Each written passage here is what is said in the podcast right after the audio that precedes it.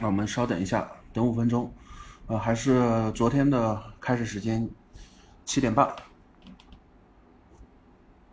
好，今天停在这个黄山黄这里。啊，声音应该刚才已经测试过了，并没有什么问题。啊，因为这几天连续讲盘面的时候，嗓子有些啊，有些沙哑啊。等一会我们啊，声音会大一点。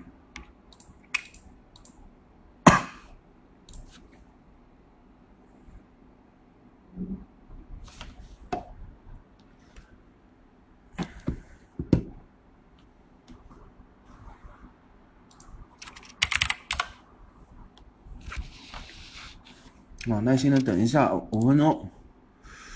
今天整体，呃，五分钟之前啊，我们就简单的聊一下啊，这个跟我们昨天的直播内容基本一致啊。我说了，你不用太担心这个指数的问题，整体的指数五月份啊，你可以预期它就是一个红五月啊。然后，呃，六月份也不要太大的担心啊啊，我。虽然有时候经历过这种，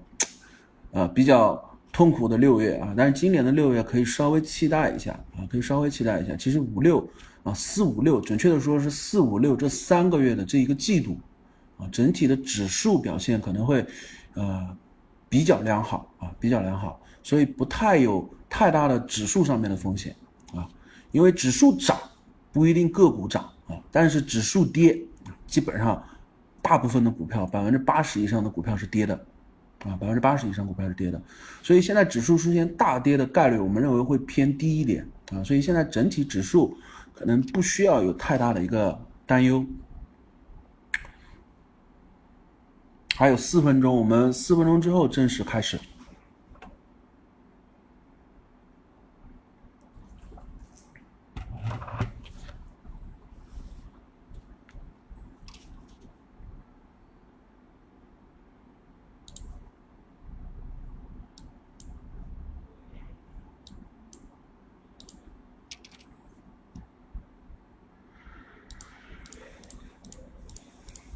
十档盘口是你盘中要看的时候，其实十档盘口是有用的。有一些软件，呃，炒股的软件有提供，当然有一些十档是付费的。我这十档也是花钱买的，啊，有能力的，其实这也不贵啊。同花顺这个十档也就才两百多块钱，反正是一年。有能力的建议，至少你的看盘软件要保持有这种十档盘口。啊，适当盘口在我后面的课里面会讲，这是一个看盘技巧，就是有时候盘中，你比方说在持股的时候，你怎么看判这种这个筹码去呃判断有没有可能涨停啊？就是你心里有个预期吧，判断有没有涨停。其中最简单的啊，有一种就是比方说上面都是几十手啊，下面都是这个买一买二买三是挂大单啊，然后底下是其实单量不大啊几百手，但这里出现突然出现一个档位出现大单。底下挂大单，其实比较大的概率是会有砸盘往下砸的，啊，但上方，你比方说这支票在涨的时候，涨了一个点、两个点，突然这里买一出现了一个两千手，你别怕，啊，这卖一出现一个两千手，你别怕，你等一等，几分钟之后，你就会发现有资金把这两千手给吃掉，啊，所以它是有一些技巧性的。然后十档的话，你说是要看啊，它上面的筹码，包括呃五百档的这个盘口，它其实是都可以看到的。就你要看一下涨停，距离涨停上方的筹码啊，拉涨停需要多少资金等等，啊，这这其实是比较有作用的啊，相关性的东西是有作用啊，毕竟这些炒股软件啊，它现在也不像早几年了啊，卖的很贵，其实现在他们都是拼服务了，拼服务的情况下，其实呃相关的一些辅助，我们做投资，不管是指标还是资金的这种消息面的一个获取，啊。百把块钱还是值得稍微投入一点啊，那这样子来说，对我们这种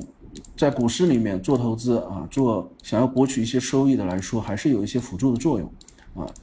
好像那个东方财富还是大智慧，我用的不是不多啊，我比较我个人比较只喜欢习惯去用这个同花顺啊，因为大智大智慧的那个界面实在是丑啊，然后包括那个呃东方财富啊，确实太难看了。然后停在这里，就是想讲一下，你看你炒股的时候，你做这个分时图打开的时候，你其实要把关联报价点出来，啊，关联报价这里啊，就是同花顺这是界面的友好度会比较好，它可以直接出现这个十呃这种相关的板块，然后这样你点板块的时候，你就可以做个排序啊，你可以做个排序，涨幅最前的啊属于龙头，涨幅居后的啊就是这个板块还没有怎么涨的，可以找一找看会不会有一些机会啊等等，这是盘中的时候啊，软件你自己要用的熟练一点。那我们还有一分钟的时间，耐心的等一下。七点半的时候，我们正式开始今天的一个课程。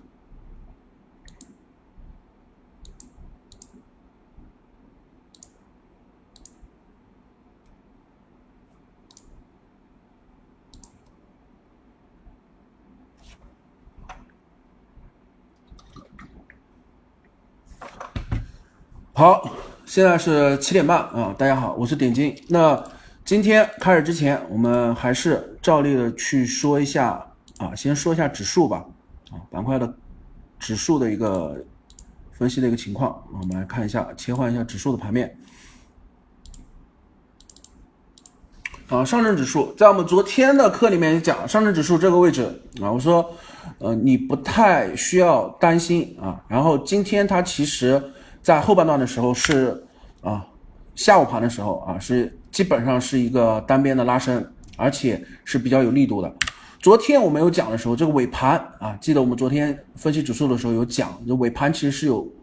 呃一些动作的，这么资金的这些呃动作的，在尾盘的这一个拉升。然后今天是延续啊，一样是下午盘的时候做了一个拉升。那今天整体消息面上是一个入魔公布了。我没记错，应该是两百三十四只啊，这个名单相关的名单，你们可以去看一下，是否你自己手上的票啊有相关个股的一个持仓啊等等。那我们先来再来看一下指数，有很多朋友都是习惯性的，呃，多看指数啊，也是一个好事情。那么指数我们先看周线啊，所有的指标，包括讲课的时候，我希望这个我看盘的一个习惯是能给你一个呃分享和借鉴。那首先是看周线啊，季度线。呃，这个听过两次啊直播的盘面课们课的朋友应该是，呃比较清楚啊。这个这个图我就不再去赘述了。我们看一下周线，周线现在在我们昨天讲的时候，就是这 KDJ 现在是上来的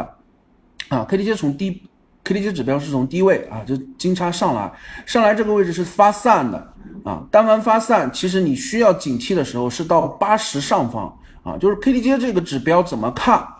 包括 MACD、KDJ，我们来讲，你用包有的人喜欢用那个 RSR，其实也是一样的。你用那个二十的水平线和八十的水平线来定义超买和超卖，啊，这个是一个最简单的一个定义。那现在目前它如果向上啊，并且保持这种嗯基本的形态，我觉得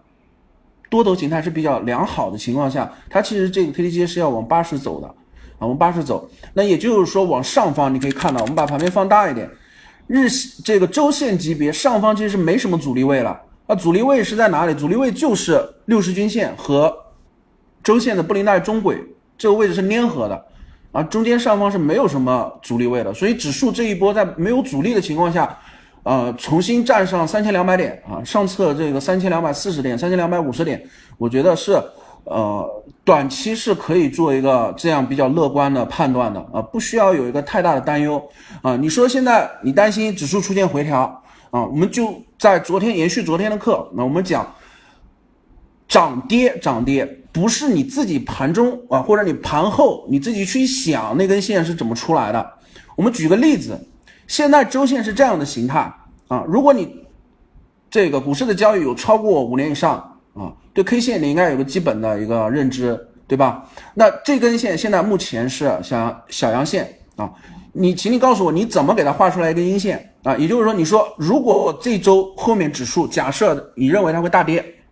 啊，大跌之后会怎么样？大跌之后你上面做上影线是吧？然后你接一根大阴线下来，这是不是你想象的一个呃一个走大跌的可能性，对吧？那你。在你的脑海中，你画出这么一根周线的阴线指数出来，那请问，当你这根 K 线画出来的时候，要意味着什么事情？啊，意味着什么事情？意味着你要把 KDJ 从这个位置打下来变成死叉，然后你要把 MACD 这里趋近于金叉的这种走势再打下来成为低位死叉，啊，就是你要把两个指标连续共振的打成反转，请问难度大不大？啊，你至少要打打掉两个指标的反转。但是如果你画阳线啊，KDJ 现在是有力往上走的啊，MACD 现在是马上趋近要往金叉走的啊，指标配合着你的 K 线画阳线，请问你轻不轻松？是不是很轻松？那在这根线到底是画阳线和画阴线的定义上，如果画阳，我们认为指呃相关的指标配合的情况下是比较轻松的，那就意味着什么？市场永远是朝主力运动最小的那个方向运动啊，在这样的逻辑下，我认为。啊，你指数维持一个比较乐观的状态，没有什么太大的问题啊，没有什么太大问题。很多包括很多朋友，他觉得啊，这个反弹高度不会很高，有的人也也是同样的观点，三千两百四啊这个位置啊，是否能直接一口气上冲啊，还是呃需要在这个位置观察等等？我认为都对啊。到这个布林带中轨的时候，确实我们没有办法。你盲目的判断它是否能有效的突破，但是至少有一点共振，它能概率比较大的能到三千两百四吧？你现在才三千一百六十点啊，距离三千两百四还有八十个点的指数空间。按照我们现在上证指数的波幅啊，三十个点、四十个点啊，可能至少啊三天到三到五个交易日，我认为是比较合适的啊。哪怕这一周最后啊后面它就是盘整，它就是收一个。小的阳线到下一周，它再排一根周线的阳线出来，去测试这个布林带的中轨。我认为至少在这个周期之内，没到这个中轨之前，你不需要有太大的一个担忧啊，还是对指数能稍微保持比较乐观的一个判断。那我们看一下这个创业板啊，我们看一下创业板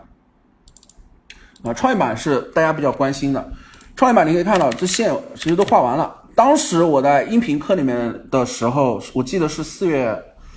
四月中下旬的时候，应该就是讲宏博的时候那那支票的时候啊。我当时讲，我们当时讨论啊，有的群里朋友跟我讲创业板啊，这里要画头肩顶啊，就是这个出来啊，颈线右边再画个顶部出来啊，这是左肩，这是头部，这是右肩啊，笔画的很完整，头肩顶。然后他认为创业板要大跌，是吧？他认为要创业板要大跌，但是你把这个图缩小来看，啊，头肩顶，你如果在非常局限的小结构里面去判断头肩顶，我认为没有意义。你看的周期太短了，它的大周期其实你现在看，我把它缩小了，它是在底部的，底部的，你告诉我做头肩顶的意义何在？市场再去杀跌创业板吗？啊，我觉得你这逻辑至少值得推敲一下，对吧？值得推敲一下。而如果我们把这个头肩顶的这个逻辑把它给扭转过了，你用正规的这个画线来表来解读的话，它就是三角嘛，上方是个平顶嘛，幺九二七到幺九幺八，没错吧？你下方这里的斜线啊，你可以去正常你是这么连的啊，你不是连这个点，你不是连这个点，你把连线低点的连线，你一定要连相邻的，你要连这里，而这里把它定位成的是假跌破。啊，假跌破的定义，指数因为成交量比较大，流市场流动性比较好，所以你的指数连贯性比较好，它比较符合我们教科书的定义。个股不一定，个股的这个成交量和流动性有时候不不一样，包括它的这个单日的这个交易时间它少啊，其其实就是国外的股市会比我们多一个小时，你有时候差那一个小时是不一样的，因为你要换线啊，换 K 线，知道吗？我们国内就四四小时一个周期。所以它那个跌破假突破的时候，它有时候不准。但创业板其实是标准的，三根 K 线。我们当时说什么是有效突破？三根 K 线站稳区间外叫有效。这创业板这一次在四月二十号的这个假摔，我们就认为是假摔，它就是三根 K 线回到区间内了啊。之后又有一些小的下影线的一个小的局部的啊这个调整，但是问题都不大，基本上是踩着这个下方的支撑延长线去走的。然后包括。今天这根阳线，你看发现创业板它又回到了，回来怎么看啊？不是以开盘价，是以收盘价，明白我意思吗？每根 K 线啊，我们判断如果是复盘时候来看，K 线是在区间内还是区间外？所谓有效是什么？是以收盘价为定的，不是以这个什么最高点和最低点来定的，明白我意思吗？是以收盘价。你今天创业板最后尾盘这根阳线的力度是很扎实的，它走上了。你有的朋友还在纠结，他是不是画右肩？创业板要大跌，我觉得你可以稍微不需要这么悲观啊。我们认为创业板这一轮这个三角，它既然走回来，往上这个幺九幺零，它是绝对有想法的。而这样的走其实是三次触摸，第三次的时候，但凡画三角，我们当时讲的是三次高点，三次低点，基本上选方向了。要么在第三次高点的时候选方向，要么在第三次低点的时候选方向。所以它这一轮往上去走，我认为创业板可能会比主板投资机会更大，因为在呃从去年开始，整个资金其实是炒作的上证五零的指数是比较漂亮的，但创业板其实一直是指数不太乐观。但从一八年开始，其实你明显可以感觉创业板。会比指数更好的去选择一些投资标的，啊，所以包括指数现在创业板的低位啊，我认为选择创业板，以创业板为一个呃最重要的或者叫做首选项的一个投资选择的一个板块是没有大的逻辑上的问题的，而且我认为是比较适合风险回报比的。那创业板这一轮，你说指数走到这个位置，多头有没有想法走到幺九幺三？我们切换一下长一点的周期。啊，你看一下月线，我比较一下月线，你就明白。啊，月线你可以看到，月线创业板这这个 MACD，这里是已经绿柱是近乎于零了啊，近乎于零了。那这个位置就已经无限接近金叉了。那么从这一轮走上来，创业板还能走多久的高度？啊，我们不可能。我现在跟你讲啊，这创业板，我这往上看能看到两千两千两百点上方啊，甚至能走到三千点，未来十年能走到三千四千五千点，我觉得这是跟你啊在扯淡啊，我觉得这没有什么意义。我们就看一到三个月，我们做一个中短期的一个规划，它能怎么走？记得我昨天的直播课里面有讲过一个概念啊，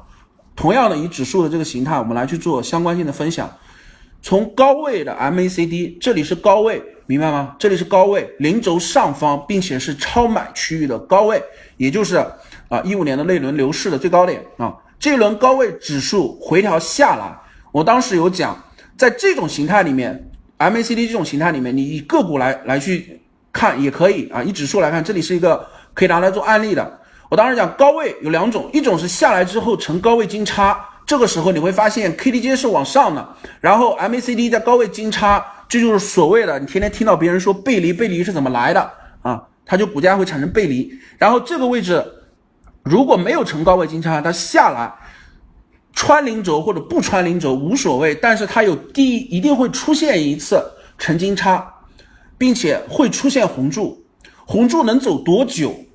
我们不好判断，但是我们能判断一个最基本的概念，它能出三根红柱。啊，三根红柱，也就是说，这个月线出来，它只要出第一根红柱，它至少会维持三根红柱在 MACD 这个指标线上面，它会维持三根，有可能从第四根开始，它会往下走跌，或者第四根直接摔下去，或者就是第一根短，第二根长，第三根短，直接又回死叉啊，都有可能。但是不管它怎么走，它成三根的概率是至少在八十左右啊，通用型来说是百百分之八十左右，你不能指望这一轮它上穿零轴之后就直接。能走非常高的一个高度，我认为这个你的判断有些盲目了啊！但是我们能把握住的啊，我认为逻辑上能把握住的至少三根，那三根对应的是月线，那就三个月嘛，五六七三个月，没错吧？那我们把七月份先刨开来讲啊，七月先刨开，为什么？我说记得我一直抢的吗？包括我音频讲的，我说五月红五月，六月的指数也不会太悲观，也不会像。往年啊，六月出现大的一个指数的一个跌幅啊，不用太悲观，六月可以稍微看好一点啊，因为六月相关性的一些政策的窗口都在六月底这个时间窗口之前开开放，但是七月份我从来没讲看乐观看七月啊，为什么？在我的规划时间窗口里，七月需要调整啊，为什么？六月和五月，六月的那个利多兑现完之后，七月它需要一个调整，甚至八月上旬，为什么调整？春节我们都惯性的思维，春节相关性的行情都会稍微好做一点啊。春节的红包行情啊，大家基本上都知道啊。这个春节红包行情，那你请问，如果我们假设你你想象市场的节奏，春节如果要好，你七八月份你不给一个一个半月左右时间调整，它这样一口气涨吗？对不对？所以在我们预期的范围内，我们可能会在七月份稍微谨慎一点。指数可能会在七月进入一个利多兑现，甚至做一个小幅的一个调整啊，到八月的上旬，然后再踩着九月、十月啊，金九银十再踩着九月、十月相关性的震荡往上去走。我认为这样的时间窗口在你的大的这个日历投资的一个日历的时间点上，你应该有一个判断啊，你可以不认可我的啊，你可以认为你有自己的，那也是好事情。我讲这个事情的原因就是希望说，我们做交易不是说就看今天，就看明天，就看后天，请你能把一年十二个月，我们在自己的呃这个交易体系里，你的交易日历里面能把它规划出来，你的预判，如果你觉得跟我的思路差不多。啊，就是我的思路跟你的思路差不多，七月份、八月份可能会有一个稍微小的调整，那么也就是说七八月是少操作的，对不对？啊，如果你认为啊我讲的不对，你不太看好六月，假举个例子，那请那那可以，市场各有各的解读。那在你认为六月不太好的时候，我我的建议就是你在认为不太好的时候，你不要一直在操作股市，啊，我觉得。当不太好的时候，我们尽量减少仓位，甚至空仓，甚至暂时保持观望，这不是错的一个事情。如果你一年十二个月，你仓位都是在，我们不说满仓吧，我相信大多数人可能没吃过太多亏的人，应该都是满仓的。但是，一般有经验或者有这种，呃，会在市场中吸取教训啊，明白这个学费不是白交的啊，能从中吸取经验的，基本上都会压在五成仓以下。啊，吃过大亏的肯定都会，基本上仓位会压在五成仓以下啊，所以那个时候，我认为在市场不好的时候，我们把仓位稍微控制一下啊，尽量两成到一成以内啊，甚至空仓，甚至你留个一百股的底仓啊，就看着那个成本，我认为就可以了。那到今天来讲，我认为创业板啊这个指数，相较于上证指数和深成指啊，创业板的月线的指标，其实我认为是比较好的，而且这根单讲这根 K 线两阳夹阴。呃，两阳夹阴，你要做两阳，这个两阳至少要破前面的呃这根阴线的开盘价吧？这阴线的开盘价已经在一千八百点上方了。你现在创业板呃这个阴线的开盘价是一千九百一十点幺九幺幺啊，就是说明天后天可能这一周就会上测一千九百点啊，所以一旦走两阳夹一阴，我认为这个 K 线形态啊，包括指标这的结合。投资选择创业板，相对现在股价还在低位的个股，我认为可能你的收益机会会相较于主板来说会稍微偏大一点，啊，这是我对指数的一些观点啊，包括呃这个板块的一些呃倾向的一个逻辑啊，所以这是今天我们课程之前讲的这个指数啊，那我们盘中之前，我们先拿一个票来讲一下啊，这支票是这样。哎，我调一下，皇上黄啊，皇上黄这支票啊，这支票。昨天我讲的京东方 A，京东方 A，等会我还会重复复盘一下啊。我的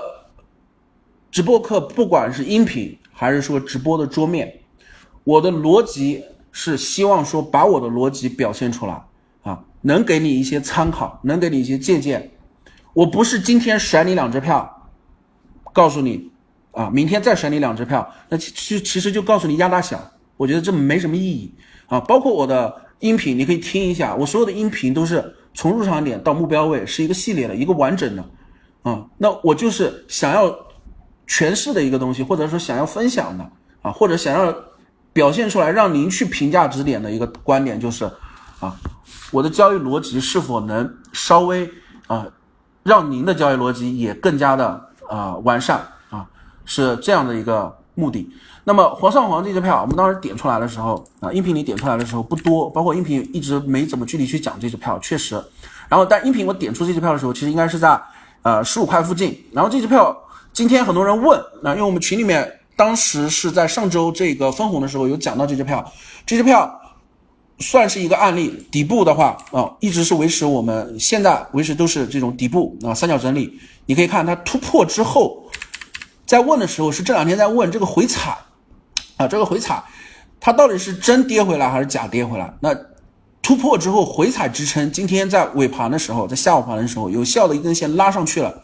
那就是再次突破这个三角整理。那黄上黄这支票为什么讲？为什么说我说我们第一个系列选股的时候，全部都是尽量贴近，呃，找六十 MA 均线啊，它的一个。呃，底部的一个结构，包括最好的出现的就是出现在底部六十 MA 均线下方三角整理的形态，不是上升上升的时候，有的三角整理是在上升，就是你先拉了一波，然后再画三角啊。我们说的是还在下降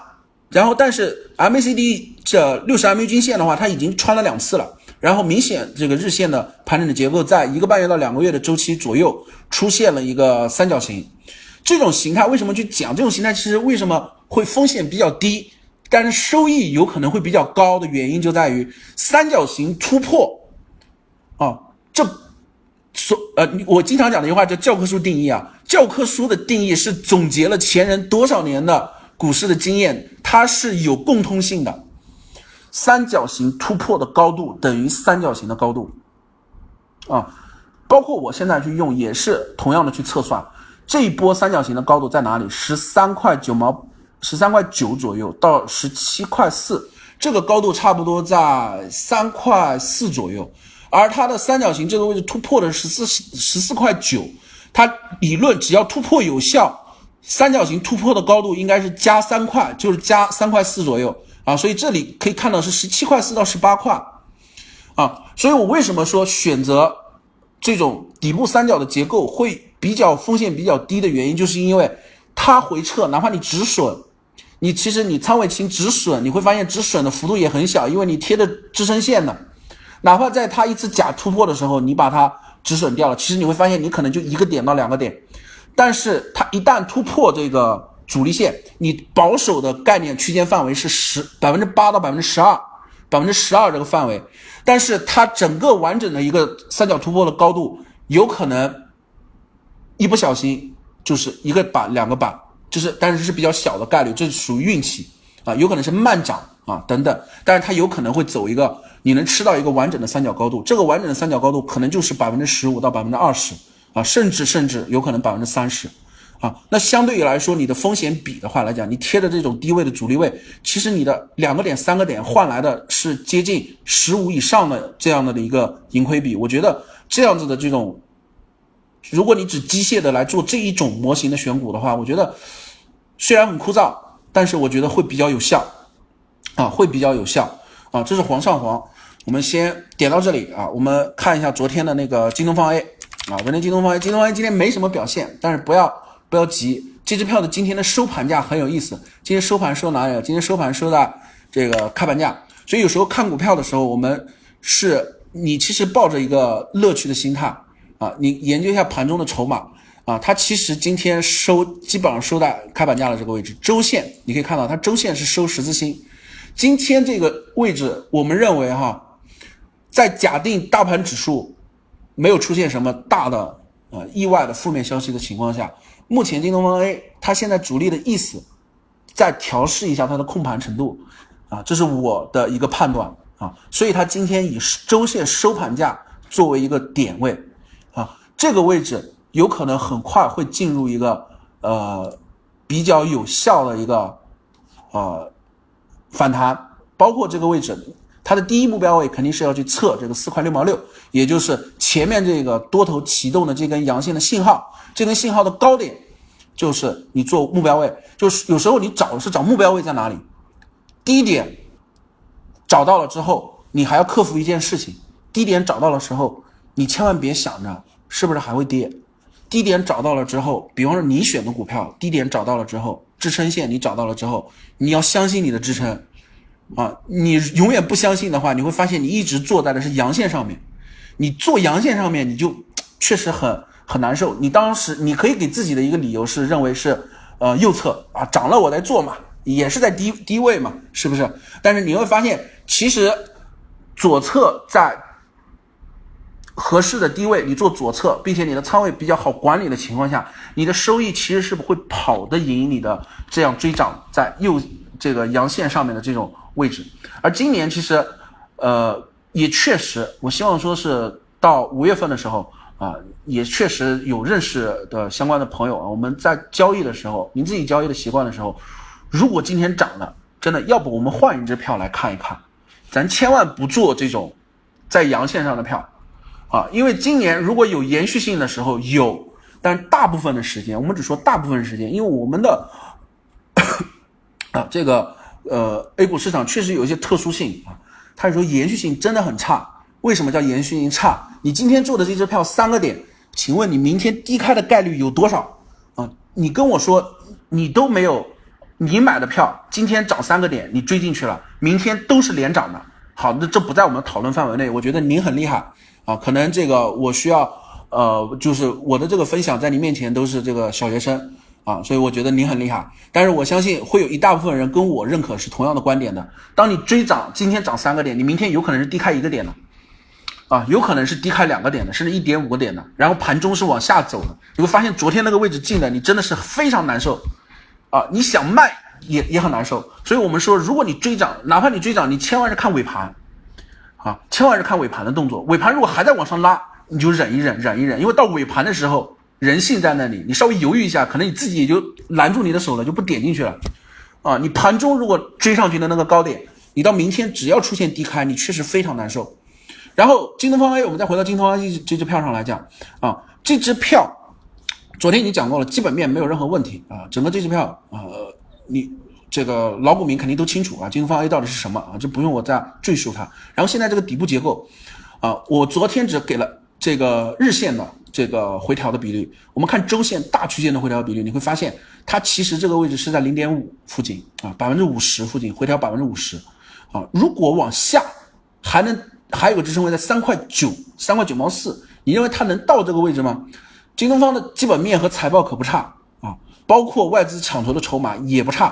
啊。我们假设假设它能到啊，那空间也不大了，空间其实不大了。但是如果往上啊，如果它现在开始往上，你要会看大周期。如果我们说它往上的话，假设这支票能往上走的话啊，我们拿这支票来做一个呃技术形态的来解析哈。如果你想它这个周线如果它往上走了，布林带口就走平了。现在你看到高位摔下来，布林带口，你看它是往下走的是吧？但是它只要做一根阳线上来，布林带就走平了。走平之后，上方就是六块六，下方布林带口就是四块六到四块七啊。这里会有两块钱的区间，它周线级别的布林带口就走平了，整个这支票的整体的大趋势就变成平了，明白我意思吗？啊，说然后这个时间点在我们的 S A R 的这套指标里面啊，我当时有讲。这是十三个点变盘啊，然后你这里已经到第十五个点了，包括这十三个点的这个起的这根阳线时间点，有可能就是一个低点，所以这支票我说你可以去关注，然后包括我们拿这支票来讲 MACD 指标，记得我刚才讲创业板的这个 MACD 了吗？这个位置是不是跟创业板指标很像？还记得吗？创业板刚才画的 MACD 这个位置啊，非常清楚吧？啊，我们等一下解解股啊，我先把这个盘前的一些东西讲完啊。等一下，后面我们会结股，然后你看这个 MACD 啊，高位往下走是吧？马上这个位置马上再缩短之后，它是要穿零轴出来第一波红柱的，这种位置选择抄底，我觉得不是问题很大。我相信经验比较这个投资经验比较久的人，有一波抄底可能抄在这个位置，就是 MACD 你会抄在这个位置，而这个位置对应的就是我昨天说的五块四附近。但凡这支票你告诉我你套在五块四，我认为你都是呃至少对指标和相关性的呃形态的判断，你都是有一些经验的，而且是比较敏感的啊，所以我认为你这个五块四被套不算是你的原则性上的错误啊。至于有没有止损或者这个问题，我们先不讨论，但是我们就说这个点位，如果你坐在五块四啊，但是这个位置我觉得没错，因为你当时这个位置你是想判断它成高位金叉的啊，你是想判断它成高位金叉。背离去走的，可是它没打上去啊，然后它这一波走下来，这一波走下来，记得我刚才给你看的那个呃创业板指数的那个 MACD 吗？是吧？整个这一轮它的绿柱的根数是已经到了需要去缩短往上去走，走一轮小反转的啊，然后这一轮反转之后能成多少根红柱啊？你不要太盲目的乐观，但我们至少能把握住三根。然后 MACD 在我之前应该是上周的正式直播的时候，这个我有讲，MACD 是滞后。我为什么用 S MACD 和 SAR 指标来去做？SAR 是先前的指标啊，它是做左侧交易的指标，MACD 是滞后的啊。但凡程序化交易，它不会拿 MACD 去做了，因为 MACD 是滞后的。你用 MACD，你用这种超买的区间去去做这个卖出点位的逻辑和超。这个超卖的区间去做买入点位的逻辑条件，你用建模去做程序化交易是不行的啊，因为它各种背离。你买入点和卖出点，你的收益率拿程序去测的时候，你单用 MACD 指标去测的时候，你基本上收益率是很烂的啊，很难都出现很难正的收益率。但 MACD 的作用在什么？为什么这么多年大家都在用 MACD 这个事情？你真的要去好好的去看它，它其实有用的。就是你需要拿一套左侧的指标去结合它去做。而我的交易系统里面，我是习惯用 SAR 啊，KDJ 的话，如果把这个周期调短一点，也可以用来做左侧啊。呃，这个怎么调？然后我我下次再讲。那 KDJ 把那个周期的那个。数字调短一点也可以拿来做左侧，而 SAR 的这个指标的话，呃，叫抛物线指标，有的软件上有，有的软件上没有。有的朋友有问，这个指标有讲究的，它设置的步伐是二十六和二十是有是有区别的，包括布林带的指标参数，你设置二十六和二十也是有区别的，二十太灵敏，布林带口比较，布林带如果你看布林带的话，布林带的指标是比较适合设二十六，不太适合是二十，啊，所以你要不断的调整，然后。M 那个 M A C D 是属于滞后形态的指标啊，所以但凡你看到成金差，其实它已经涨了。所以你既然发发现这个规律，其实我们的逻辑是不是找它有什么趋势的时候会成金差啊？那你要找一个指标能结合包括时间窗口的参数结合进去去判断这一波左侧啊。所以 M A C D 其实你拿 M A C D 做右侧，基本收益率很差；拿 M A C D 做左侧，其实呃是可以放进去的，但是需要几个。逻辑组合条件去做啊，去做这个搭配。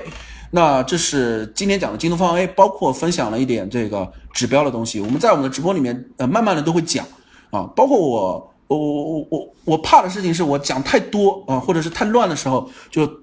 太一个指标的概念性的东西灌输进来的时候，你有可能会听乱啊。所以我现在尽量是结合着个股，然后重点是讲这个指标的应用和形态，包括这个形态看盘的一些经验去做这个分享。然后现在是八点钟，我们多十五分钟，然后再去做个股的一个解析。然后讲到这里的时候啊，我来说一件事情啊，呃，我我我我看一下，因为我我要去商量一下，我下节课我要不要去呃放一下我的实盘啊？因为有收到一些反馈啊，我在这里不是说跟您去辩论啊，我我我的分析能力比你好啊，我认为。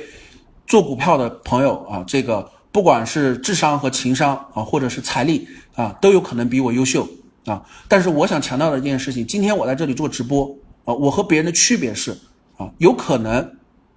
百分之六十的人啊，讲股票的人，他是拿模拟盘在跟你讲啊，我手上是拿实盘在跟你做的啊，我是拿真金白银去做的，而我能跟你讲的。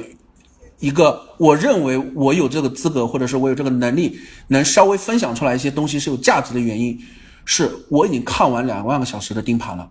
啊，有的人跟我说你，呃，说一句比较难听的话啊，你可能是炒股的经验比较久，但是如果你只看 A 股的话，啊，你 A 股的盯盘时间只有四个小时，啊，一个月我只算你二十二个交易日，一年你只有一千零五十六个小时，你哪怕做十年啊以上。你两万个小时都不够啊！我一天是十八个小时啊，所有的各个股票我全部都看了啊，包括各个市场的啊。其中美股的话，我有一个啊，我切换个盘面啊给你看啊。当时就我们在，哎，稍等一下，我有个朋友啊，也是投资的时候认识的，因为当时我是想在呃智流财经上去做，那智流财经。慢慢认识认识 Y Y 的一个高管啊，他想让我上首页啊，那是讲股票。然后后面我们是一六年认识的，为什么比划机制票啊？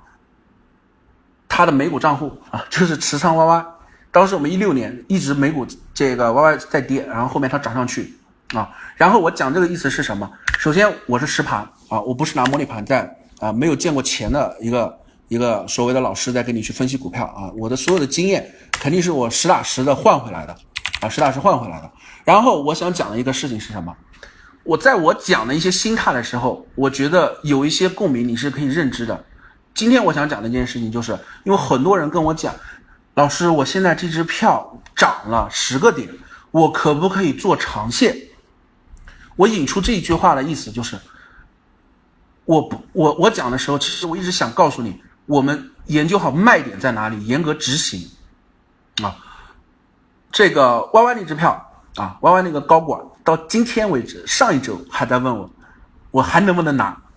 我已经没有办法再跟他回答了，知道吗？他从那个低位，我们当时走到一百块的时候，啊，很开心啊，但是他成本是七十七块钱啊，原始股的成本是七十七块啊美金啊，走到一百多块钱的时候还在问，他就没有卖过，知道吗？一年多，然后包括今天我为什么有感而发，就今天有朋友问我的时候，就是啊，我这支票买了，现在浮盈百分之七、百分之十了，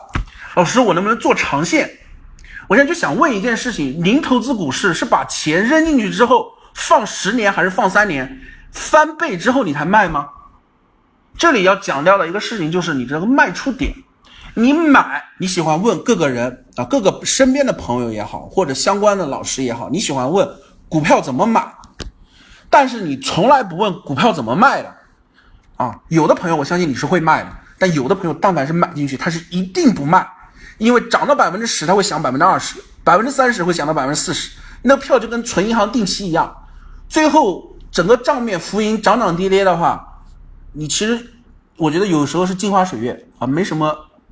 太大的价值。而我们不管做音频还是做直播，我一直强调的一个逻辑点是什么？我说我找到一个形态，底部形态，你可以拿去对应你你看好的个个股，然后你去选择啊，你觉得这个入场点合适啊？那这个入场点合适的情况下。我的收益目标是多少？我到了，请你卖出，你才能叠加你的收益率。你到了你不卖，或者你卖半仓也好，你跟我说你这支票你想做 T 啊，怎么怎么怎么样？你想在这支票上好好的操作，你高抛低吸可以，都可以，只要你有卖出的动作，只要你懂得盈利的时候，你会选择呃抛出。我不希望说是你每次问两种问题，一种是低位的时候不建不建仓。涨了百分之十二的时候，你在那里跟我说还能不能买？这是第一种，我觉得最最难回答的问题。第二种最难回答的问题是这只股票是在新高了，然后你问我还能不能创新高啊？这也是很难回答的问题。第三种就是你告诉我这支票我能不能做长线，这个问题也是让我非常难回答的啊！你的长线定义跟我的长线定义真的不一样。我的长线定义里面一定有一个锁定的范围，就是我的收益率的比值是多少。我的预期到百分之三十，我一定是卖的，啊，不管后面涨八十、涨一百，跟我没关系。我预期百分之三十，我一定卖，啊，因为如果你是以交易为生的话，你一定有一个现实的压力，基金也有一个变现的业绩的压力。它有一个问题是什么？或者你现在也可以养成一个交易习惯。你比方说你现在是五十万或者一百万的本金在股市里面，你请你盈利二十万了之后，把你利润拿出来，你还是在本金在操作。啊，你有的朋友他是喜欢把他利润放在里面滚，你会发现你最后，你最后还是你本金，啊，当然有的朋友，我身边很多朋友也是的，一百万翻到三百万、五百万的，啊，甚至翻到一千万的，啊，我身边都有这种朋友，啊，我都见过，我认为都很厉害，但是他们有个共性，他利润绝对是有拿出来的，啊，或者是他的自律性非常好，他的仓位管控非常好，他做一百万的仓和做五百万的仓，他都是严格按照他的百分比。啊，去做了，这种人的自律性，有的我讲是反人性的啊，这这种人自律性是非常非常夸张的啊，这种人也有，但是我觉得我们普通的投资者，我就给一个简单的一个改变你交易习惯的方式，你的资金进去多少，你这三个月赚钱了，咱把利润拿出来，啊，你就把利息收出来，然后你再去用你锁定的本金去做投资，啊，然后你赚了，你再把你的利润拿出来，你最后会发现，有可能今年你发现，哎，我今年居然这股市里赚了百分之六十，赚了百分之八十。啊，永远好过你资金永远在账面里，到年底的时候啊，有可能有可能说的好一点，有可能你还是五一百万年出进，一百万年出啊，难听一点，可能年末的时候就剩九十万或者八十万了啊，都有可能。但是好的情况下啊，你当然你也可能有浮盈的这什么样的情况，我们不讨论。但是我觉得你如果加入这个小习惯，你可以稍微尝试一下，你把你赚的钱拿出来，你会发现三个月六个月之后，哎，你可能发现哎，真的是你的收益率不一样了。啊，因为当你把利润拿出来的时候，你会克制你的贪婪，也会强制性的让你告诉你，你不要追了，因为你第二天你要你要把资金取出来，这个 T 加一的规则，你现在不能买了，你必须要隔一天，啊，所以他有时候会利用这个小的细节，有时候克服一些我们人性上的弱点，而我讲的这些东西，其实就是想尽我所能的，把我的一些认为能对投资有价值、有意义的一些小的建议、小的提示拿出来分享给大家，啊，然后。这个话题就到这里啊，后面的直播我们来日方长，慢慢的去讲啊。然后关于那个实盘账户啊，我的实盘账户，我我要考虑一下，我那个持仓能不能看？我实盘是九百八十几万啊，然后我还有一个是比较大的，但是持仓不方便看啊，持仓不方便看。我自己的那个，呃，我考虑一下，因为我也不太喜欢被别人看持仓啊。然后我后面包或者我们提供这个视频等等，我们会把这个东西拿出来，至少给你一个证明啊。这个老师至少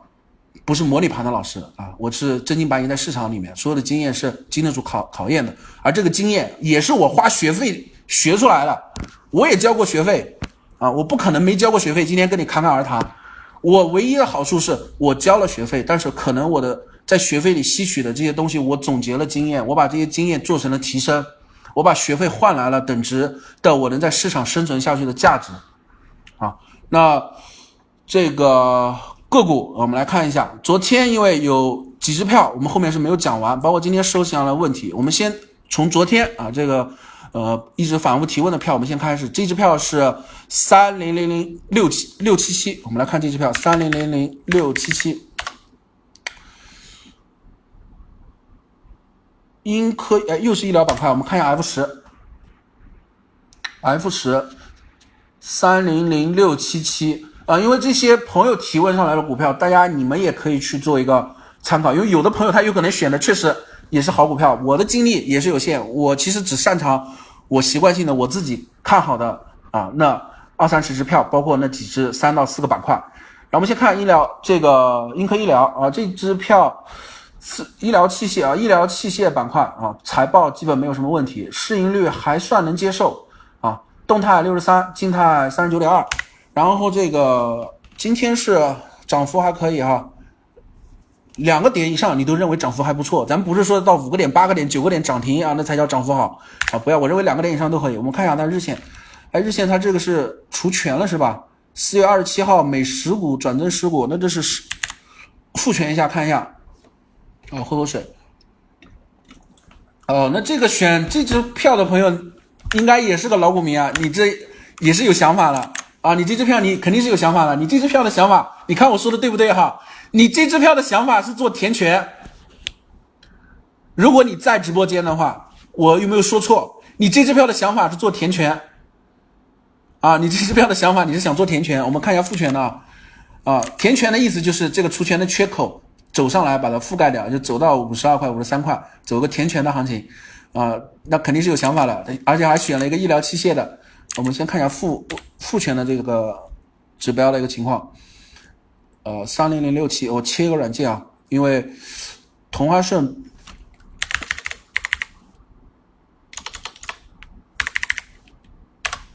啊，稍等一下，把相关的软件切换一下。英科医疗，啊，我们看一下复权后的啊，因为你是想做填权，我先给你看一下这个复权之后它的这个 K 线的完整的 K 线的一个情况。呃，如果从周线，我觉得这支票确实，这个朋友你选的不错啊，你选的不错。啊，周线级别它是有想法了，这支票如果周线它收上来，收到二十九块，就是。周三、周四走上来，它这根周线，你看啊，这根周线如果它走一根阳线，它其实可以有想法是做两阳夹阴，但是或者今天它这把这个小的缺口补上，周线级别的这个复权的小缺口补上的话，它其实是有一点想法的。然后板块也不错啊，然后位置的话，我看一下，如果你想做填权支撑线，其实日线级别的支撑现在也是在支撑线啊，这支票确实，这位朋友你。很有想法，而且你选的很漂亮。如果做的话，我觉得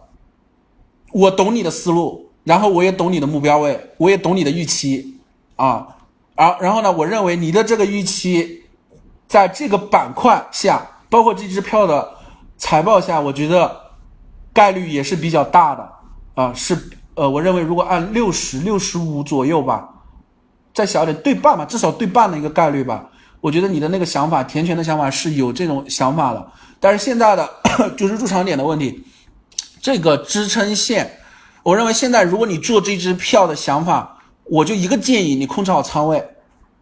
啊，你不要拿满仓去赌这支票，哪怕填权收益很漂亮，我建议是你控制好你的仓位，我觉得十五左右吧，一成先做一成，收做。把十五拆开来对半，百分之八左右，后面留一个百分之十，能做一个加仓，把你的仓位在一支票的比重控制在十五到百分之二十，就是你这个资金管理啊，我为什么讲资金管理？就一支票比较合适的，就一支票重仓的情况下，我认为一支票重仓的情况下，就是百分之二十是重仓了啊，因为你有可能还分配别的票，但总资金加在一起，其实，在我们的市场里面去交易的话，其实五成已经到极限了，你不能超过五成啊，所以一支票你的仓位如果超过两成，我觉得也没有太大的意义啊，不要去做赌性啊。如果我们把交易做成一个有乐趣的事情。有做成一个，我们就是研究这个市场的波动起伏，哎，怎么去在里面赚一笔可以跑赢啊银行理财产品的，能跑赢那些基金产品的啊？我觉得把它当成一个乐趣来去做的话，这个心态就要调整。我们不是拿去赌的，所以你唯一的建议你控制仓位。英科医疗我这个真没有什么呃多分析的，这支票无非讲的就是想法很有趣啊，很好，而这支票选的也很好。这支票你是想做填权？那填权你的目标位，呃，我觉得如果你有在听，你应该很清楚，你的填权目标位，看一下，就是五十二块啊，五十二块。那你保守一点，往下撤一点吧，四十八块到四十四十五块，四十五块左右吧。你的想法肯定是走填权啊，那么问题都不大，只有一个问题，你控制仓位，因为这支票我觉得我没有什么可以。在技术上面的分析给你了，只有一个建议给你，就是你的资金仓位别满仓进去赌，好吗？这支票别满仓进去赌，啊，博弈一下这支票，我觉得，呃，您的想法还不错啊，您的想法还不错，确实不错。然后我看一下后面一支票，啊，后面一支票，三零零六幺七，安靠致电。啊，三零零六幺七。三零零六幺七，啊，这支票我们看看下周线啊，周线周线目标位很明确嘛，SAR 的这个放大一点给你看一下。啊，我最近一直讲的，包括我怎么用的啊，我我在市场中就用这这这这一些经验给你总结出来的啊，这个目标位你可以拿来去测一下，这个目标位在哪里？这个目标位四十九块三毛七啊，四十九块三毛七周线啊，现在是四十七块，到四十九块三毛七还有多远啊？我觉得很近了。啊，这个位置第一目标位在哪里？很明确，就是在这个位置。然后我看一下它的整体的一个情况，这支票小盘股，呃，业绩是有所下降，市盈率还好，但是比较属于冷门。电气设备，电气设备啊，每股净资产倒是不错，十二块七，十二块五毛七。这支票技术形态也还好，哎，我发现选的都是有点类似于次新股的啊。有点类似于次新股，然后你看啊，这一波第一目标位吧，我跟你说第一目标位，我不知道你的心态是什么啊？你如果说长线的心态，我没办法给你做长线心态，你必须告诉我有三年以上的这种周期的 K 线，这种半年左右、一年左右的 K 线，我认为周期数量都不够，所以你让我分析长线目标位，我很难分析。那我只告诉你第一目标位，周线的第一目标位四十九块一毛五，而这个目标位就是在周线 SAR 的反转点、空头支撑点。很明确，就打这个位置，然后再往上能不能走？再往上，其实它打到四十九块一毛五的时候，这支票，你其实可以稍微再等一等，它有可能你可以稍微减仓一点，但是它有可能还会再往上冲一下，因为指标其实 K D J 这里打上来的话，它其实是金叉向上了，金叉向上，它还有一段到八零这个位置还有一段区间，然后 M A C D 的话，结合这一周如果走到四十九块三毛左右这个位置的话，它其实。MACD 这根红柱还是属于这个扩张的一个状态，它并不有这个动能衰减。啊，所以我认为你如果已经有持仓这支票，其实四十九块三是给你一个建议啊，这个位置可以考虑适当的把浮盈出掉一点。那么周线级别，你如果呃日线级别，你让我给你去做一个呃这个画线啊，我可以给你画一下。这个有几种画法，第一种画法是这样啊，这种画法它的上方的这个目标位跟我们周线的判断是一样啊，两个高点的延长线的延长线在四十九块五，我们刚才说周线的那个 S A R 的空头止损点的目标位在四十九块三毛七左右啊，四十九块四还有可能会打到那个位置，你但你要往下数一下啊，你不要卡的准准的，往下数个几分钱，四十九块三左右，而日线级别你画一个日线级别的下降压制线，也是在四十九块四到四十九块五啊。那我们做这种能重复性交易的啊，小的结构的收益，就是首先你把收益把握住。如果我们做小结构，就是你不要老是期盼和幻想，就是如果你把股市想的太简单，什么意思？就是这个逻辑，我不知道你认不认可。如果你把股票想的太简单，我买一只票进去之后，我拿一年就翻倍。如果你抱着这个心态，是你把交易的市场想的太简单了。我觉得任何一个各行各业，你但凡你把一件事情想的太简单，而这个事情还跟赚钱有关，我觉得都是至少逻辑上有一些问题啊。所以单边就是我认为的，你把市场想的太简单。所以单边的行情也是被我划为。小概率事件啊，或者是运气事件，就我们不去追求刻意的追求单边，但单边出来，我至少有合理的仓位，我也能拿得住啊。我觉得是这样的心态。那么到这个位置四十九块四这个位置，其实你如果你硬是要去压突破的话，我觉得不太好啊，因为但凡你这样就违背了我刚才讲的原则，你其实要压它单边了啊，它向上去突破了。如果走到这个位置，它要向下回落，其实它又回到我们。原先讲的那个形态，为什么我讲这个形态？就是因为这个形态会一直出现在 A 股市场里，四个小时周期的交易市场里，这个形态会非常出现，就是三角啊。你可以看到，它如果走到这里往下走啊，它就是低点的延长啊，高点的下降啊，这样的一个收敛三角啊，这样的收敛三角。所以它有没有可能是走四十九块四到四十四块这五块钱的区间去做收敛三角的震荡？这是你需要去做警惕的。啊，所以你的离场点，我的认为就是一个建议，很清楚的建议，到四十九块四的时候，你不要盲目的乐观它能向上突破，也不要到四十九块上方的时候，你眼红了，可能你已经浮盈百分之十了，你眼红了，然后把资金啪一下满仓追进去，呃，我觉得这是我想给你的提示啊，也是希望到那个位置的时候，你可以保持警惕一下，就是我的心态，其实涨的时候对我来说都是卖出，啊，跌的时候才是我选股的时候。啊，你如果节奏也能调整成这样，我觉得应该有可能你跑的收益率比我都高啊！我相信都会跑得很好啊。那么这是三零零六幺七这支票，我们再往下看一下，再往下看一下是啊，有一个是一直问的是，呃，我们看一下差不多零零二二八幺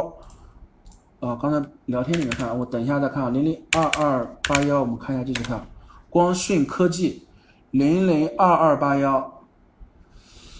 诶，这支票周线级别啊，这支票我要看一下 F 十啊，零零二二八幺，我看一下零零二零零二二八幺，哦，芯片啊，又是芯片，哈，呃，大家。我不知道你这个芯片是怎么选的。如果是芯片是你经常关注的，那不在我的这个。如果你是跟着最近板块的题材啊去关注芯片的股票的话，呃，我觉得不算错吧？啊，不算错吧？但是，我告诉你一个我的原则啊，但凡新闻开始报的那个板块，如果那个板块我已经有持仓了，我肯定选择卖出，啊，或者我没有持仓的那个板块我会看。但是我一定找它相关的产业链的上下游，我不会去做那个板块，啊，因为我不喜欢我的交易风格里面，我不喜欢去做摆在明面上的热点，啊，如果你有明白我这句话的意思，我觉得你应该是有体会的，啊，如果你不明白的话，就是我告诉你，这是属于我个人的习惯，啊，你可以做一个参考。然后你现在你的概念是五 G 和芯片。业绩是有些问题的啊，业绩最近是下降的。我最近为什么一直要说业绩？因为今年昨天的直播有人没听，有人听了。今年的主流的资金的一个取向啊，就资金的一个偏好度，现在是追捧业绩好的。往年业绩好不好真无关紧要，只要不 ST 啊，只要不 ST 问题都不大。但是今年真不一样，今年真的是业绩好的票，你看它涨幅或者是走势会比较好。今年但凡业绩出现差了。其实走势都不太好，都不太好，你可以自己对比一下。所以现在光讯科技这支票业绩是有所下降，但整体还不算负面啊。我认为整体还不算负面，但这支票的有个定性，它是属于一个大盘股啊，这是它的 F 十的一个情况。那我们来 看一下技术面，周线级别啊，周线级别十六块啊，我们连一下啊，你可以看到。零零二二八幺这支票周线级别它是，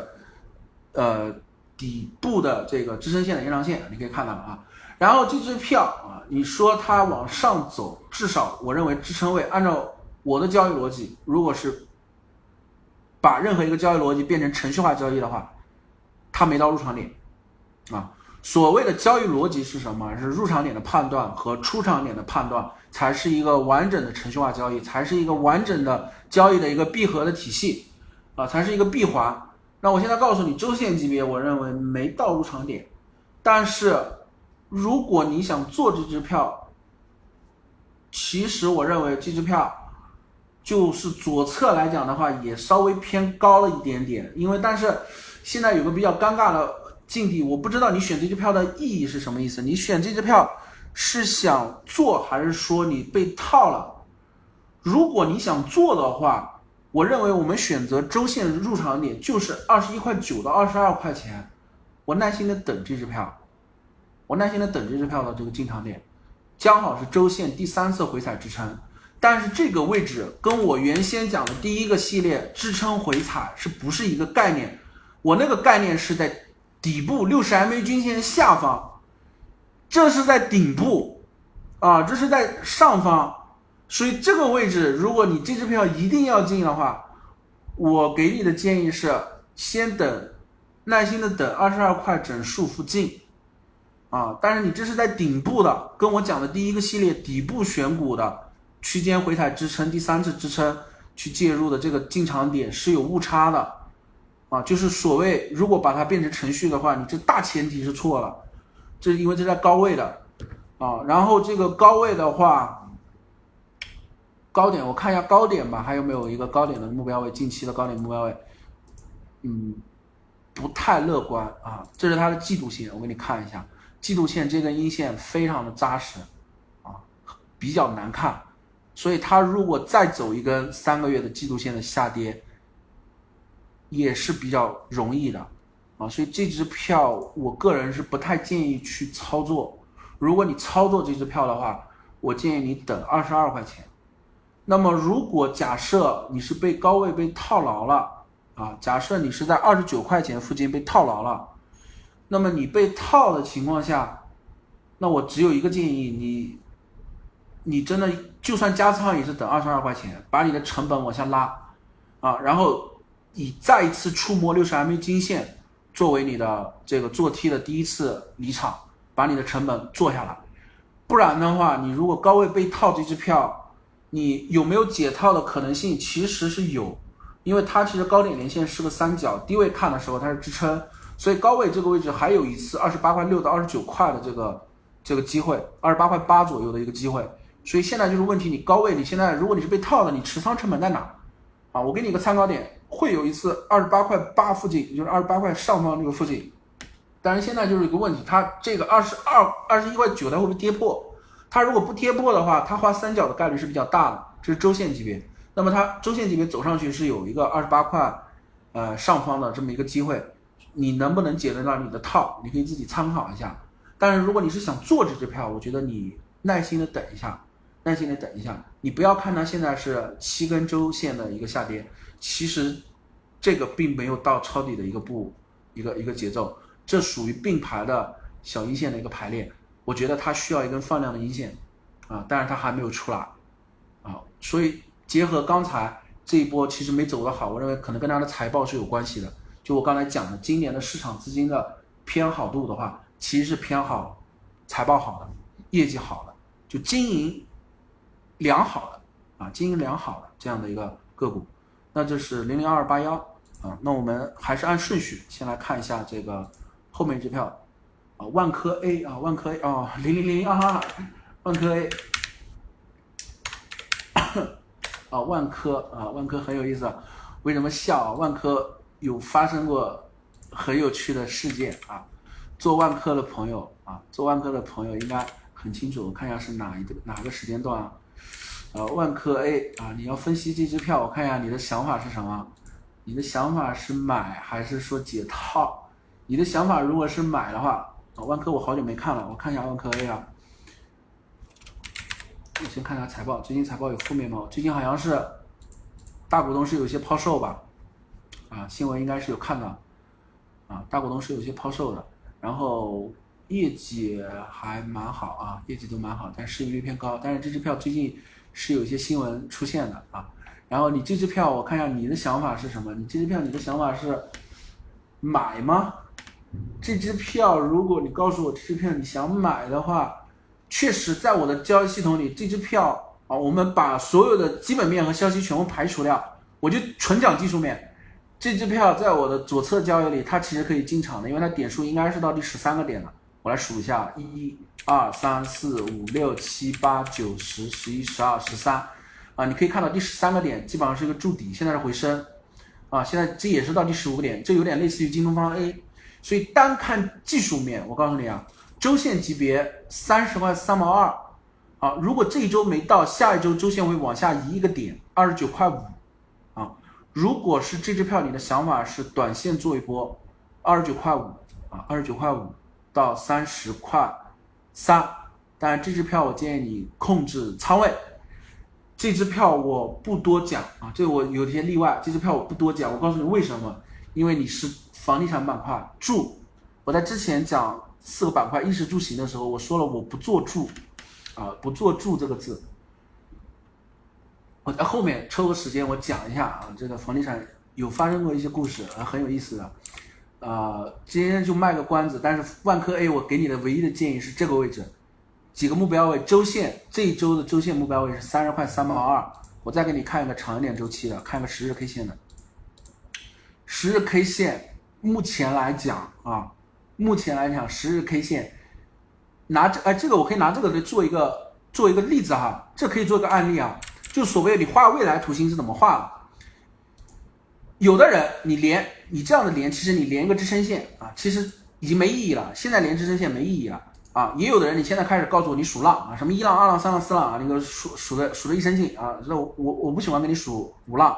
啊。你数浪的，但凡数浪的，为什么数浪它是复盘，就跟 MACD 一样，数一二三四五浪的，它永远是把子浪出现的变化浪给你涵盖进去，因为它的浪形永远是。给你画的标标准准的，但是行情永远是在动的，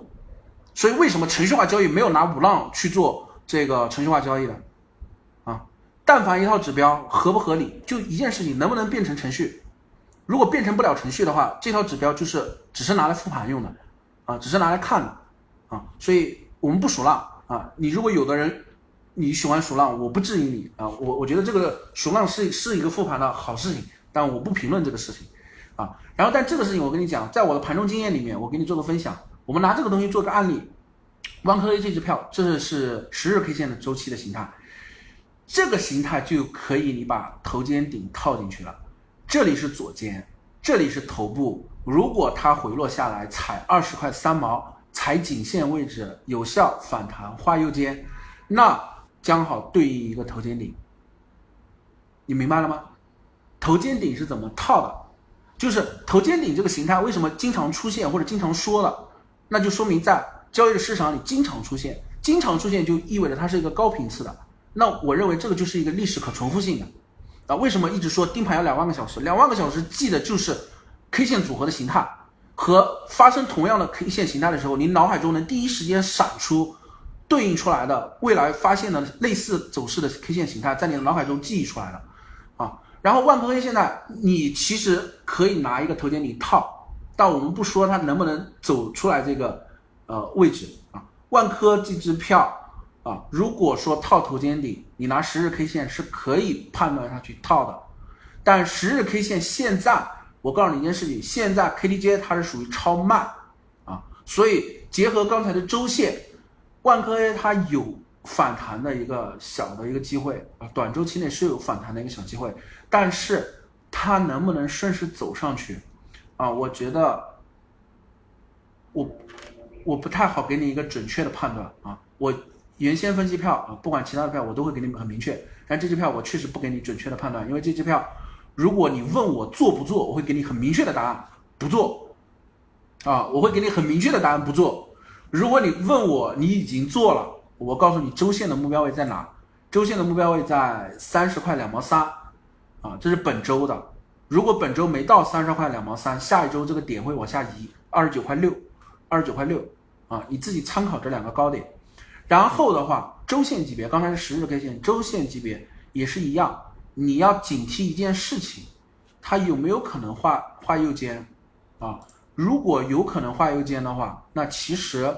它还有一次一次走低啊。如果它没画右肩，也就意味着这一轮它其实就是走上去碰 SAR 的这个点数啊。为什么说这个票会有一些变数啊？这个票如果十三个点过完了之后，它没有在本周。借着指数上去，有效的上去的话，其实那就要到第十九个点了。十九个点你算一下，那其实这个六十 MA 均线能不能守得住不一定。但是它布林带的下轨其实已经到二十五块附近了，啊，那接近二十五块附近，其实市场是有卖压的。这个位置会有太多的情绪去研究这个是不是会画右肩，啊，我告诉你会有画右肩，啊，如果它还好踩着六十 MA 均线上去，我告诉你，所以明天这个万科 A 它有一个。有一个很重要的一个事情，就是这个这根线，如果它做上去的话，它会给市场一个信心。什么叫信心？就技术面的人都有啊，机构操作团队也有，踩六十均线上，六十均线有效啊，那反弹可以预期。没效啊，或者在这个位置盘整太久，大家会判断这个位置六十 MA 均线可能支撑不住，他会判断这个位置是怎么做。那不是看布林带的，他会判断是否会画头肩顶，啊，是否会画头肩顶，所以这里就有一个市场情绪的一个变化，啊，所以这支票的解读我只能到这里啊，我给的建议我只能告诉你目标位按本周和下一周能看到哪个位置。如果这支票你问我值不值得买，啊，个人偏好，这跟值不值得没关系，就是个人偏好，我不做注这个字啊，相关类的板块我都不做。啊，所以这支票，如果你问我值不值得建议，我觉得我们可以三千支票还有那么多票池，我们可以去选一下其他的板块。啊，这个板块我觉得我们暂时呃不去操作它啊，不去操作这个板块。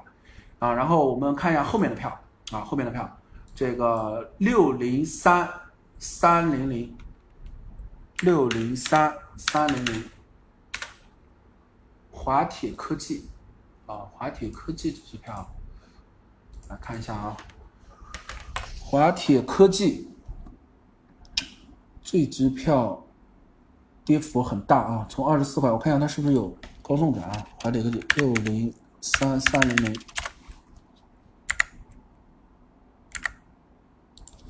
啊是没有啊，它是有一次这个高送转啊，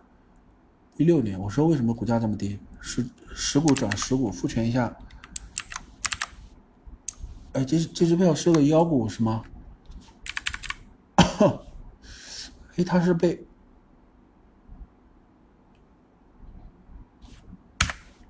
哦，因为我现在在看同花顺啊，所以这支票有有一个奇怪的地方，我刚才在看一下，它是被 ST 过还是沾帽过？因为刚才我看到了好多这个一字板啊，所以这支票哎很奇哦，涨停，它是被 ST 过吗？因为这支票我不太熟悉，我就先看一下它的这个 F 十吧。建筑安全啊，建筑又是这个建筑类的经经济一体化啊，沪港通、金改啊，这支票财报还算可以，但是市盈率有些偏高了，财报还算可以，毛利率其实，哎呀，这个财报很差啊，净利润一点零点一六亿，毛利率百分之七十，这一千六百万一个上市公司净利润一千六百万啊。我认为它的财报不算好啊，财报很差啊。我认为比较在我的预期里面，这支票的财报业绩很很很一般啊，很一般。那你现在这支票的意思是想要问能不能抄底是吧？如果是按抄底来讲，我只能看大周期月线的话，这是一二三四五六七八八八九啊，其实这已经到了一个极限的一个变盘点了，这支票。啊，月线级别这支票是已经到了一个变盘的临界点了，这支票已经到第八个八连跌的月线了，而 ICR 的点数的话是一二三四五六七八九十十一十二十三，也是十三附近了，十三十四了。然后这支票你如果是想要想要走比较大的涨幅做中长线的话。这个月可能它的目标位是收月线的开盘价啊，收月线的开盘价啊，群里先不要提问，我这个在直播。然后那个六块八，这支票开盘月线开盘价是六块九毛四，整体来讲是比较，确实这支票比较弱势哈，这支票我。不太喜欢你做这支票啊，一种是板块的原因，还有这种财报的原因。你选这支票，你有你的想法。其实你这支你的想法应该是这支票是不是能抄底了？但是你要考虑一个时间成本啊。这支票虽然是符合我们形态的，但是它不符合我大前提啊，不符合我大前提。我的形态里面给你讲的一个形态是，你记住我的音频里给你讲的形态，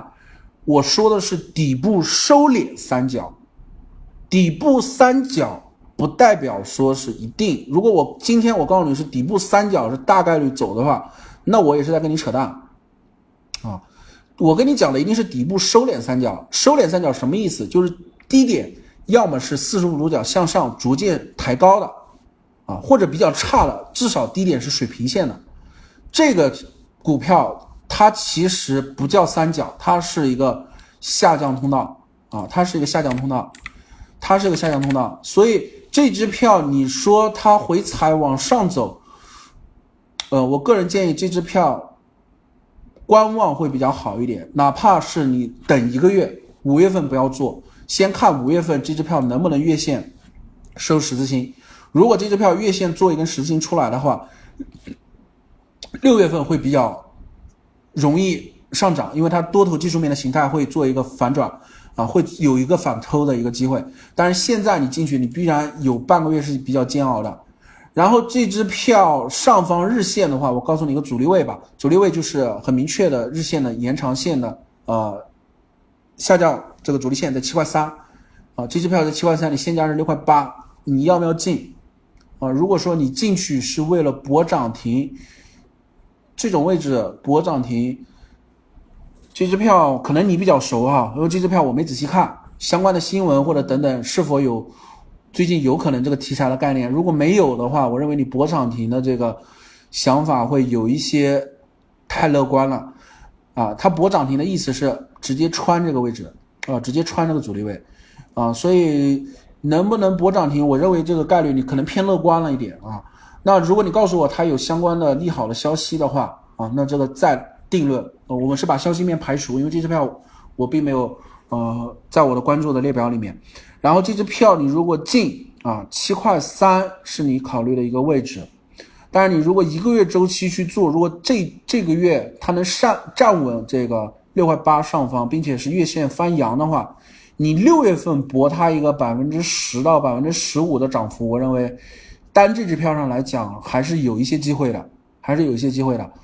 啊，但是。大的周期长线，你看太高啊！你说抓它一个完全的反转做单边，我觉得有一些乐观了。因为按这支票的基本面来讲，其实我觉得有一些乐观了。你如果觉得你要抄底啊，这样的走上去看这么高，我觉得不太合适啊，不太合适这支票啊。那这支票，呃，也是我不太建议的一支票啊，我觉得。关注是可以，但是你现在这支票，你如果有想法的话，我觉得稍微再等一等，等五月份具体五月份收完线，看它的月线啊。那我们来看一下后面这支票啊，稍等一下啊，我喝一口水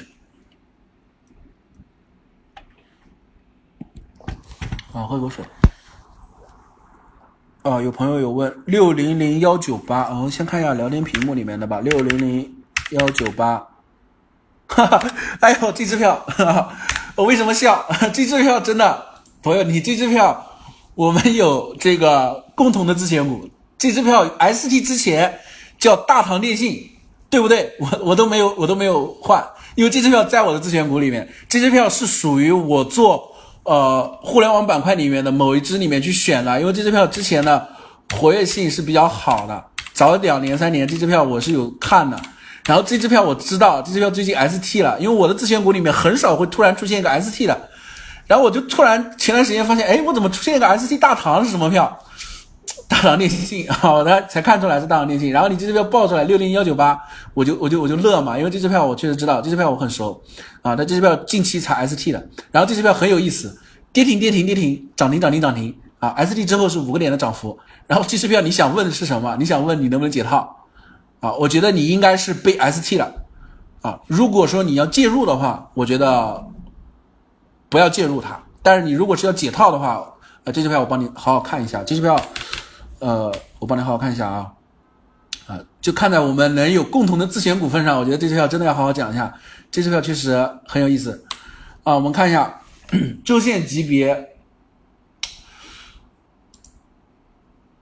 周线看不了，看月线啊，这个要看月线，十块两毛五啊，十块两毛五，告诉你一个位置，这个位置在十块两毛五。其实 S D 大行，我我。呃，我我切一下，切一下这个同花顺，啊，这这支票我要切一下同花顺，啊，这支票要好好讲一下，我把同花顺切一下，啊，七大唐，大唐电信啊，旧旧名大唐电信啊，应该也有朋友也有这支票的自选啊，这支票啊是近期才 ST 的，然后这支票它其实哈。在为什么我当时选这支票，也在我咨询过里面。这支票它之前的时候，没 ST 之前的时候，是有什么事情？它跟它财报没关系，就是我说的早几年的那些股票，它业绩怎怎么烂都没关系。但这种票它有时候被炒作啊，所以有时候我也有某某几支票是标的物，在我的标的里面是选择性的。这票曾经是我的一个标的物啊，我我我曾经是我的标的物，而且我也之前有做过一段这支票一个小波段也做过。然后这支票现在目前来讲，现在 ST，你看它现在现在一直板。啊，一直板五个点五个点，你觉得现在是炒它这支票？我看一下它有没有相关性的消息啊？富士康概念是吧？是富士康概念新增了富士康概念是吗？嗯，我们看一下啊，应该不啊，芯片概念和富士富士康相关是吧？啊，你二点你二点六亿元增资这个诚新科技啊，就是。现在要救市啊，这个维维维持这个，我在我的理解，这个动作是上市公司维护它的市值啊，靠这个东西去把它的市值挽救一下，因为现在 ST 很尴尬啊，所以就目前来讲，这支票你操作，我认为倒不要去再介入了。但这支票如果你现在被套，我认为你等一个位置啊，等一个位，回到技术面上，你等一个位置，这支票你其实可以等一个位置的，因为既然上市公司有想法维护它的市值的话，它就不会太低。至少这一轮反抽要有一些力度的，所以你可以看到十块两毛五，啊，这支票我给你一个很明确的位置，月线的目标位在十块两毛五，啊，十块两毛五，而这个点是数一下，一二三四五六七八九十十一十二十三十四十五十六十七十七十八十九啊，十七零提前走了，所以这支票如果它第十九个点的拉升啊，那你就很悲剧了。但如果十七个点这个位置就直线往上走了的话，那么月线的目标位啊，这个五月月线的目标位在十块两毛五，十块两毛五，再次重复一遍，到十块两毛五，如果你还没解套，你要不考虑你的筹码稍微动一下，就是你把一些资金变现出来之后，在这支票上你要做 T 吗，还是怎么样？就是你稍微在这个位置可以稍微考虑减仓一点啊，稍微考虑减仓一点，但第一目标位在十块两毛五。啊，这个位置，如果你是一八年进的话，其实我觉得你应该基本上都应该解套了吧。所以我觉得你应该不可能套太深的位置吧。如果你几年前被套了票的话，那我这就没办法给你呃给个明确的答复了啊。所以这个十块两毛五是第一目标位啊，十块两毛五第一目标位啊，六零零二五六啊，我们再看下面这票六零零二五六，广汇能源啊，广汇能源，看一下 F 十。六零零二五六，我看一下，因为，哎呀，煤煤炭，哎呦，煤炭、天然气，煤炭、天然气、石油，你选这个板块的想法，我觉得你是不是觉得最近油价涨了？啊，你是应该有关注油价是吧？还是有关注煤炭？你是觉得油价涨了是吧？然后这支票的财报。确实你选的比较好，同比增长一千多啊，一千多，毛利率和市盈率都还可以。但这支票它有个问题，其实你选择这种能源性的股票，因为它都基本上都是大盘股啊，然后你选择它，我看一下，你选择它，嗯，整体上来讲，你不能做短线，这支票你不能做短线，月线和周线倒还是不错啊，因为马上以月线来讲，广汇能源这支票以月线级别来讲，其实它已经要走出这种，呃，原先其实上个月它是有想法做 N 字形的，但它没有做出来。啊，为什么说我们 A 股它有时候股市的 K 线有时候不连贯，N 字形就画的不完整，在 N 字形就出现的比较少，在你四小时周期这个如果呃一天的 K 线的数量足够的话，它其实会走 N 线 N N 字形，然后月线的级别它其实这上个月它其实有想法做 N 字形，但是没做，然后这个线是做出来了啊，做出来这本周的话，你踩着上一周的这个上个月的这个月线的十字星走了一个月线。以单周来讲的话，单周来讲的话，月线的上方目标位在四块九，啊，四点九零这个位置，四块九毛这个位置。然后你如果你觉得能博六十 MA 均线啊，就但凡跌下来之后，肯定想法都是六十 MA 均线。六十 MA 均线你不能看这根月线的六十 MA 均线，这根月线六十 MA 均线在五块六。以能源股来讲，如果要走大幅度的上涨，我觉得可能概率有些小。但是如果你以中线级别的角度，你博弈下个月啊，一到两个月周期的话，其实下下个月在五块四，你可以因为这个月走到四块九的时候，你考虑你的下个月的目标位在六十 MA 均线五块四附近，倒是一个可以做合理预期的。但是这支票的话，有一个问题是什么？它的周线是这样子的，周线就有一个担心是什么？它是不是画三角？你知道吗？刚才讲四块九，你要往上移一下，周线它是布林带的上轨啊，然后它的底部你可以看到底部是平的啊，这种是支撑，低点是有往上移的啊，低点有往上移，高点是有往下，有可能会往下降，所以它现在在底部，如果是做三角整理的话，你不太确确定，因为特别这种低价票，它的日内振幅是不大的，它要么它涨停，要么五点以上去拉，它波幅不大，因为盘口太大了。所以它到时候如果像那种织布的这种去走的话，你其实持仓的成本、时间成本会比较长，啊，所以这支票，我不是说你选的标的不好，就看在你的时间角度在哪里。这支票如果你是抱着抄底的心态，然后是抱中长线的心态的话，那我就给你一个持仓周期成本，这一个月的时间，至少到六月份，啊，它这一轮走九块四块九的时候，它有没有办法上去？没有办法上去或者放量往上走的话，其实这支票短期会有回调的压力，会有回调的压力，因为它还在画区间，还在低位盘整，啊，不太可能直接，啊，不太可能会出现直接走单边的一个概率。直接走单边的话，我觉得有一些乐观了，有一些乐观了。如果说短线的目标位的话，四块九、四块八，倒是一个合理的一个位置啊，合理的位置啊，这是广汇能源。我们再来看一下这个这个下面的票六零幺二零零啊，今天最后一只啊，明天我们看一下，考虑一下会不会盘中去讲。我要看一下明天，我先看一下我早盘我手上持仓的那些票走势，如果比较稳健的话，我考虑一下明天下午盘中的时候去讲。因为盘中我一般不想讲的原因，是因为。你不方便我那个那个账户的一个交易啊，我账户去点的时候，我在直播，我没办法开点账户啊，啊，我早盘先看一下，如果我好的话，我可能是抽一次盘中讲的时间来讲。上海黄金这支票，上海环境这支票，周线级别还可以啊，这支票周线级别还可以，这支票我们就不看 F 十了，这支票周线它是有想法的，你可以看到它六十 MA 均线是已经是有想法去上穿了啊，有想法去上穿了。然后上穿这个位置之后，啊，十九块两毛七，对应的这是日线，对应的周线，它其实周线的目标位在十九块八毛四，啊，这就还有一块钱啊，现在的位置是十八块九，啊，十九块八，啊，所以这只这只票还有十九块八，就单周来讲还有十九块八，我这个位置你都可以记下来，你看我说的点位，至少第一目标位，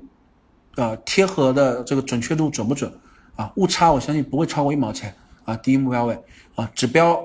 很少犯错啊，这套指标就是因为灵敏啊，所以它比较少犯错。这一标它如果十九块八打到的话，你可以考虑是继续持仓还是离场啊。至少周线下降的压制线是已经到这个位置了，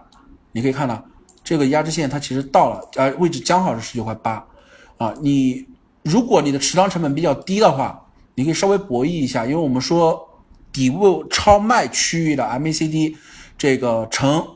红柱金叉至少三根，也就至少还有三根周线，因为这第一根周线，第二根周线可能会再放量一次，但第三根周线如果持续的话，那说明涨幅会比较大；如果没持续的话，可能会有动能的衰竭。但是短线的目标位在十九块八，十九块八这个位置啊，十九块八这个位置啊，因为呃今天啊，昨天晚间也是呃直播，今天会啊晚上会比较辛苦一点啊，那那个今天就到。这个时间，我们解票就到这里。明天的时候我们会有相关的通知啊，看明天是不是会有盘中的一个个股的解析。那么还有更多的问题的话，我们可以呃，你可以呃跟我们相关的助理你发送的话，我们都有这个文字的一个解析团队给你去做呃相关性的一个分析啊。那今天的直播就到这里啊，谢谢大家。